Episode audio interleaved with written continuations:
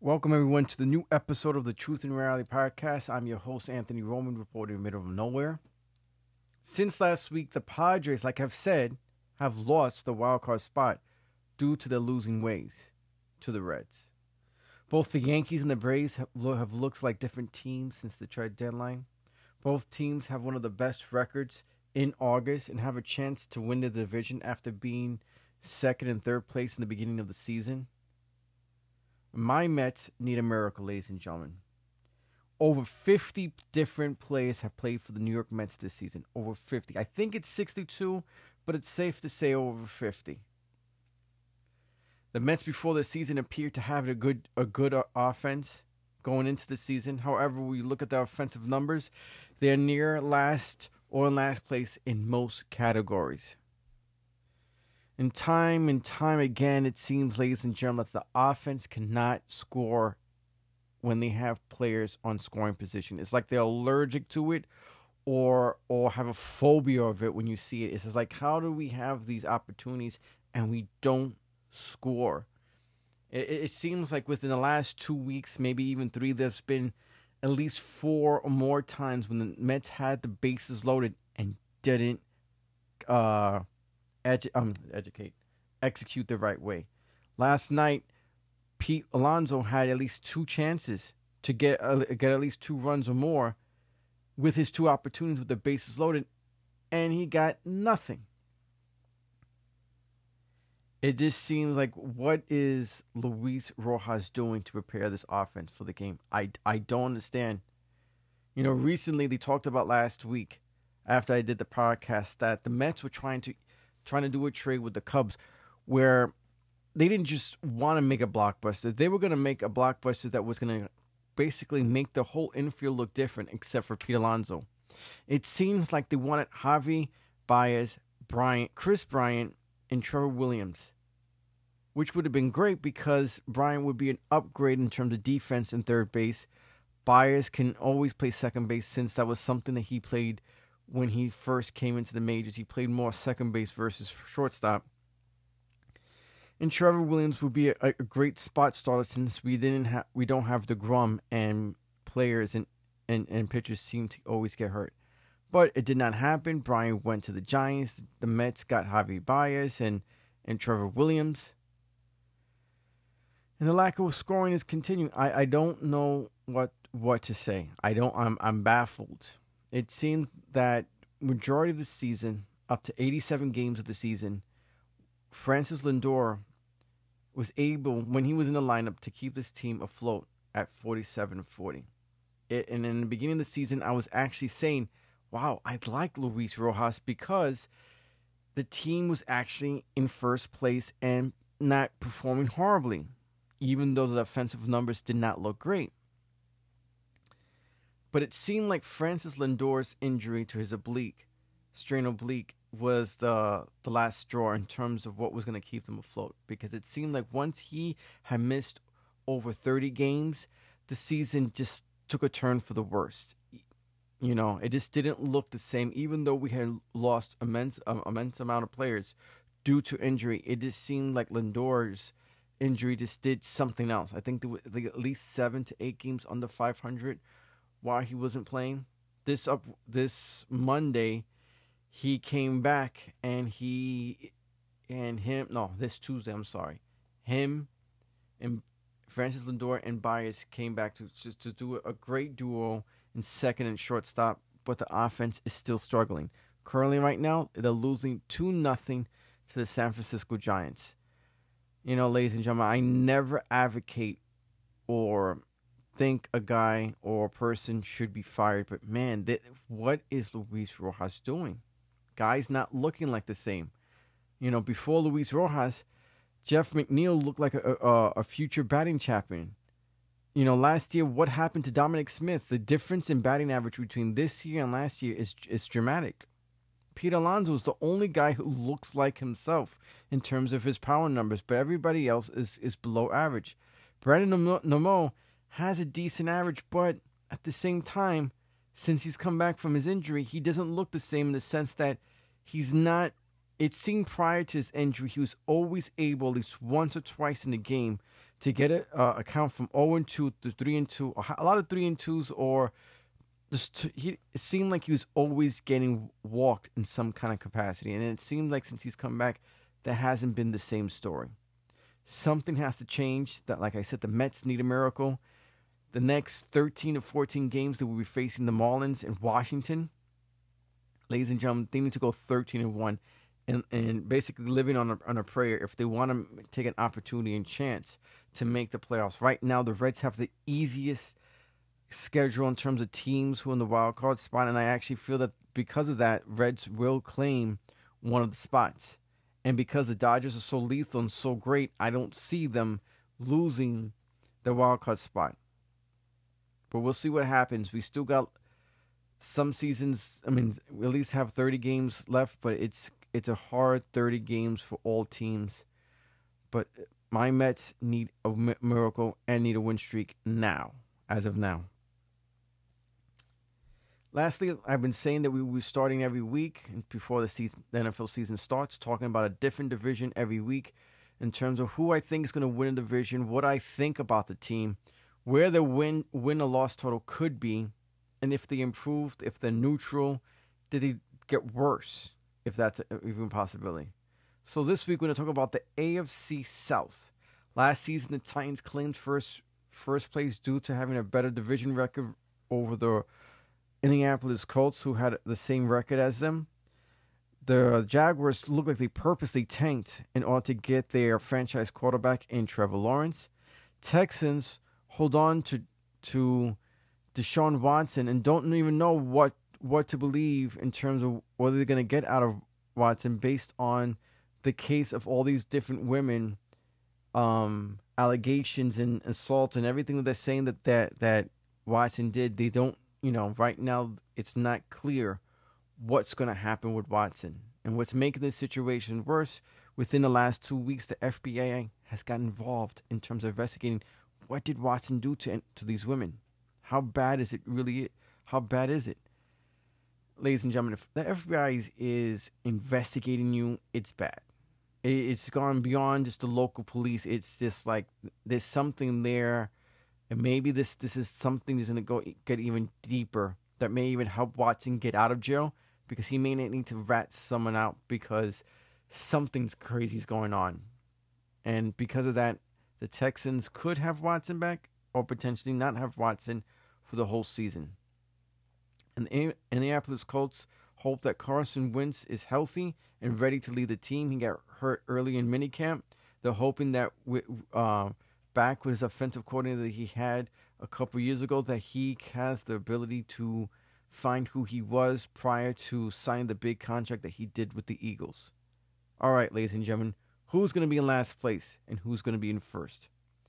Well, in terms of last place, I am picking the Texans to be in last place due to the investigation of Deshaun Watson. Deshaun Watson, ladies and gentlemen, is a top 10 elite quarterback that with him there, it's a different story. With him gone, it's a much worse team. So I'm picking the Texans to be in last place due to the Watson investigation. He hasn't barely even been involved in any training camp practices or preseason games. Anyway, I don't know what to say. I looked at the offense, and with the getting guys like Lansley and Ingram, you know, for me, that's where the talent lies in terms of the offense. Besides Brandon Cooks, they don't really have a good receiving core. So for me, I would think a heavy emphasis on running should be what they're trying to do, or maybe just make it a run-first offense. We'll see what they could do. The offense looks slightly better, but overall, it's weird because with Watson, this team could win. The Texans could win 6 or 7 games. Without him, it's a mystery, because as of right now, it's even weird that the head coach of the Texans, Cooley, I think is his name, or Cooley, was never offensive coordinator ever in his whole career. He's not a well-known offensive coordinator. He's not a well-known defensive coordinator. He's not a well-known defensive line or linebacker coach. He's not well-known in those fields. So it's kind of hard to judge what he's going to do with this team. What kind of team identity will this team have? As of right now, we don't know. And because of that, and because of too many what-ifs, I picked the Texans to be in last place. So the team that was in last place last year will most likely move up a spot, and that's the Jacksonville Jaguars. You know, the Jaguars a couple years ago was a Super Bowl contending team, ladies and gentlemen. They had a great defense, but the Jags quickly destroyed it rather than continue building. Last year, they purposely tanked, and the end product of tanking was getting Trevor Lawrence and giving Urban Meyer a chance, his first chance in the NFL as a head coach. Again, now the question is Trevor Lawrence the solution in terms of helping the Jags lose their losing ways? For me, Urban Meyer could be fired quickly as he's never coached in the NFL and he has a rookie quarterback. Coaching a struggling team in college is much different than the pros. And listen, ladies and gentlemen, it's a different. I think Urban Meyer would have been better in a team in where he had a veteran quarterback that he didn't need to mentor and didn't need to talk to week by week because of his not immaturity, but his lack of experience. You know, Trevor Lawrence needs to be coached until he actually becomes an elite quarterback. He needs to be talked to. He needs to be mentored. He needs to someone to be by his side when he's not performing up to his talents. And the question is, can Urban Meyer do that? Urban Meyer's never had to do that in college. All he had to do was recruit guys, and most guys, just because of his name, wanted to go to the team. And basically, he had guys for 1 or 2 years. Now he has to learn how to have guys more than 1 year. And now he has to learn how to talk to veterans who've been in the league for more than 1 year, more than 5 years, where you can't talk to them like a college guy. So it's going to be interesting to see what Urban Meyer could do. So far, Trevor Lawrence, ladies and gentlemen, if you look at the statistics and all these ratings that the Pro Football Focus puts out there, Trevor Lawrence has been upstaged by the quarterbacks who have been selected after him in the preseason so far. His teammate, his running back teammate from Clemson, got hurt this year, and as of right now, I don't know if I trust. As of right now, I trust Urban Meyer and Trevor Lawrence to be better than the Texans, not by a lot. You know, they're not going to win a lot of games. I think the Jags could win 4, could win 6. And, you know, when you look at 1-15 last year in the 2020 season, winning 4 games is not a great because it would mean there would be 4-13 this upcoming season. But in the end, it will be a 3-game improvement. The next team I want to talk about who will claim second place yet again is the Indianapolis Colts. Rivers is out. He retired. He's coaching a head coaching team. There was rumored a couple of weeks ago with Carson Wentz's injury that Rivers will come out of head coaching only when the season is done in the high school, after the high school football season is over. But ladies and gentlemen, Wentz signed a huge contract with the Eagles, and he seems to be trying to look like that same guy. They didn't look like that last year. He's hoping with Frank Rourke, probably I'm seeing his Rourke, whatever the Indianapolis Colts name is, Frank is probably his last name. He was the offensive coordinator with the Eagles when Carson Wentz looked great. So now he's hoping, being back with his offensive coordinator, that he could look like the quarterback like he did then, rather than the quarterback like he was last season. You know, Carson Wentz definitely has a chance. The wide receivers look better in Indianapolis. They have a much better offensive line. And the running game looks great with Mack and Tyler. So, long story short, he could have better numbers, but we won't know until we see him in a regular season game. And defensively, the Colts are better than the Titans. But because of the additions to the Titans' offense and defense, I see the Colts claiming and staying at second place. They have a chance and opportunity to possibly win 11 games this season with a high ceiling of winning 13 games. But they're not going to win a division, ladies and gentlemen.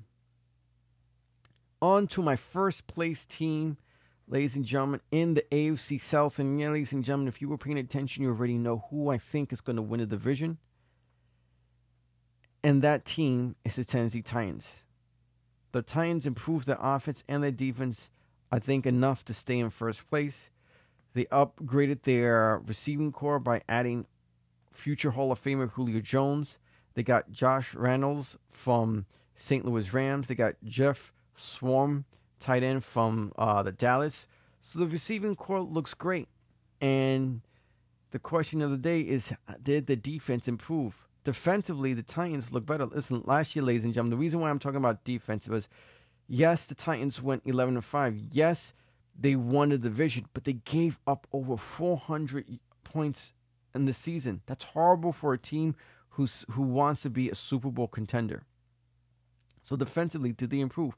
Well, they got Jack Rabbit, who's Jenkins, Bud Dupree, outside linebacker that was with the Steelers the last couple of years to help with the pass rush.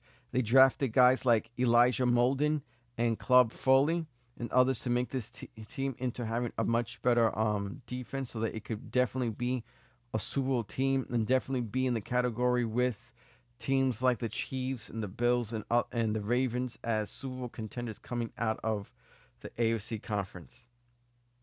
So again, ladies and gentlemen, who's winning the division? The Titans. Who's in second place?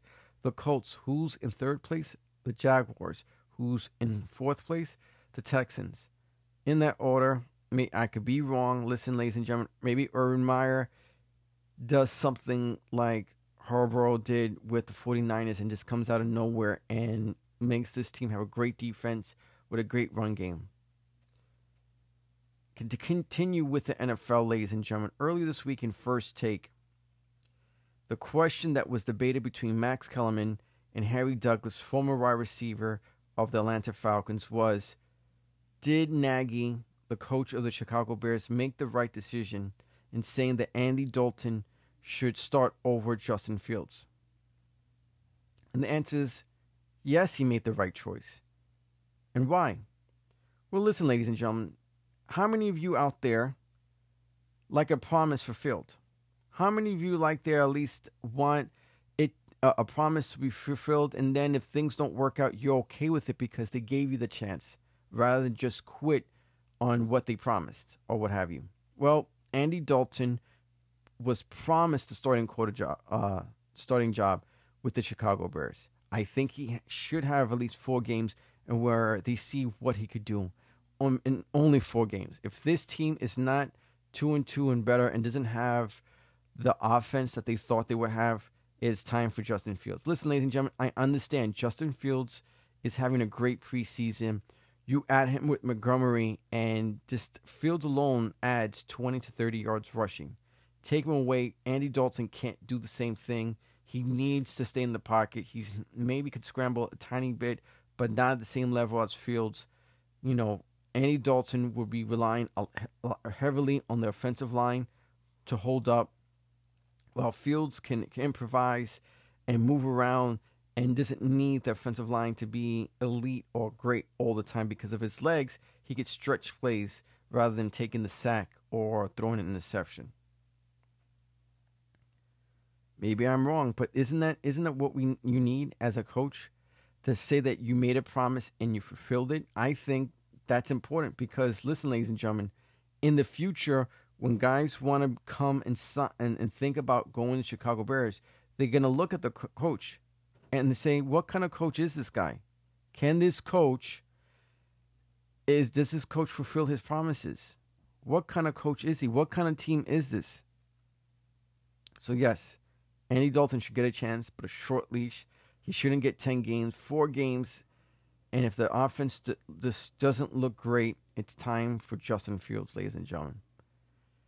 Anyway, ladies and gentlemen, let's talk about a different thing, a different story. You know, about 8 years ago, one of the best storytelling wrestlers stepped away from wrestling. And for 8 years, he has done numerous stories and interviews and different things, asking the same question and the same question. He has done comics. He has done the UFC. He has done acting. He's gotten married. He has an interesting dog. Who am I talking about? CM Punk. CM Punk stepped away 8 years ago, and everybody was always wondering if he would come back. And he always seemed like he was leaving the door open. There was always rumors within the last 8 years that he was coming back. But within the last month, the rumor that kept on repeating itself, that seemed to be happening, was that he was going to go to AEW. And as a WWE fan who grew up with WWE, I thought to the last second, no, he's going to go to WWE. He's going to go look at Roman Reigns and CM and John Cena, and he's going to interrupt it in some kind of capacity. WWE's going to automatically give him a championship opportunity. CM Punk's going to make this whole spiel or whatever that he doesn't want another wrestler to take his to pass him in terms of the record books, in terms of wrestlers holding the heavyweight champion. He wants to make Cena his old a former wrestler he used to wrestle with, stop his chances from winning the 17th champion, etc. and so forth. But ladies and gentlemen, AEW has a show on Fridays at 10 o'clock called Rampage. And before this guy even came out, the fans were loud. They were in Chicago, but the electricity that was in that arena that day on Friday was just magnificent. It was loud. I mean, if anybody's ever been in an arena during a wrestling event, it's infectious. It doesn't matter who it's for. It's infectious. You like it. You love it. You hate it. Whatever. But it was loud.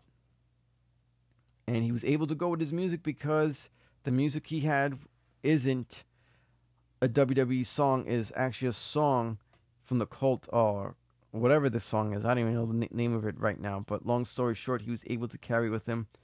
And ladies and gentlemen, it is great to see him back. He promised all fans an ice cream.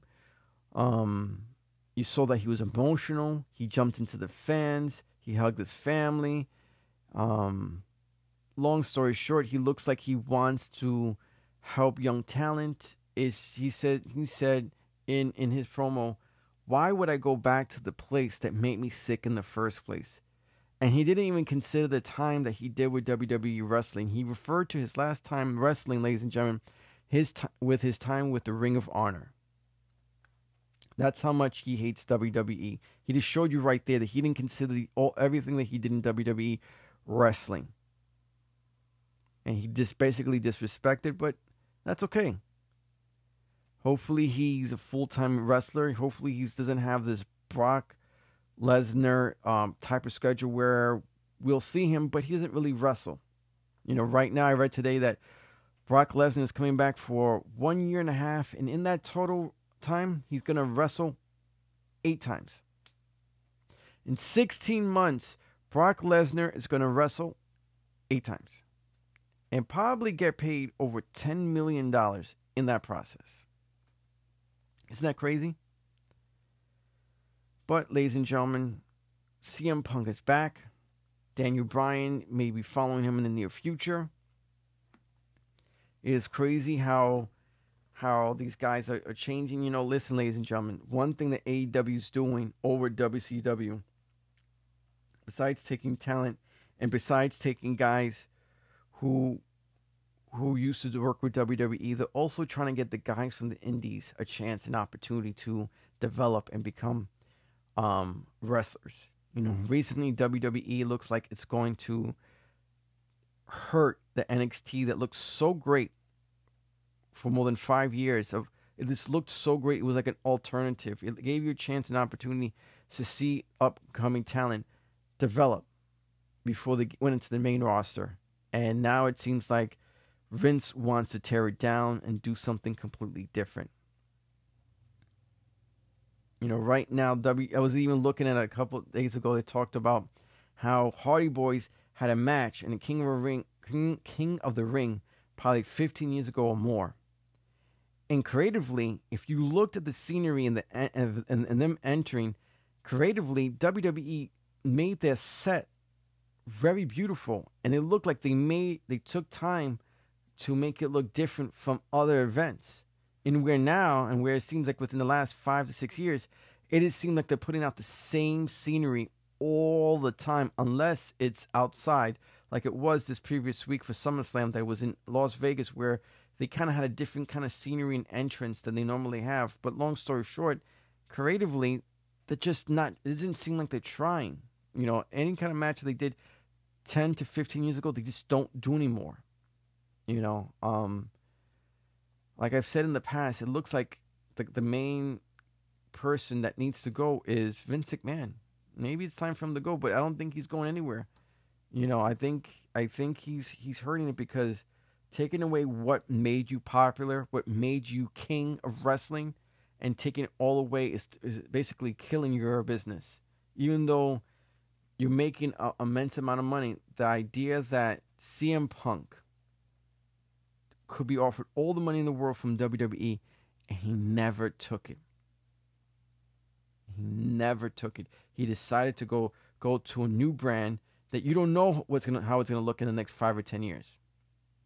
You don't know, but he's willing to take the chance and be with them and help them grow in some kind of capacity. And you got to give him props for that. He said that him and Tony Khan were talking for at least 2 or 3 years prior to coming back. Crazy. So he could have been back in 2018, but in 2018 there was no AEW. But the idea that it was a 3-year process, maybe even more, before he came back to wrestling. Listen, ladies and gentlemen, he needed to come back to wrestling. All his movies that he was associated with did nothing. He tried fighting with the UFC and all that fighting, and he lost, and he looked horrible.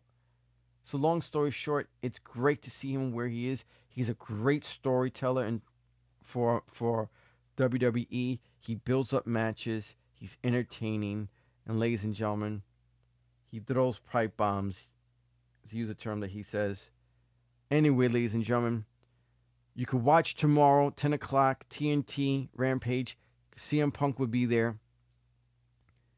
My name is Anthony Roman. I'm reporting in the middle of nowhere. This is the Truth and Reality Podcast. Subscribe to me on Apple and Spotify so that you are aware and know when a new episode would be available. Follow me on Instagram and on the Truth and Reality.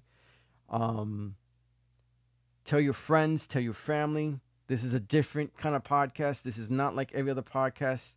Ladies and gentlemen, I am a guy who's starting from scratch. You don't know me prior to any of this, like other guys who do podcasts who you know because of the comedians, the actors, the athletes. I'm starting from scratch. So support your fellow man. Listen to the Truth and Reality Podcast. Subscribe. Follow me on Instagram. Tell me what you like. Tell me what you don't like. Anyway.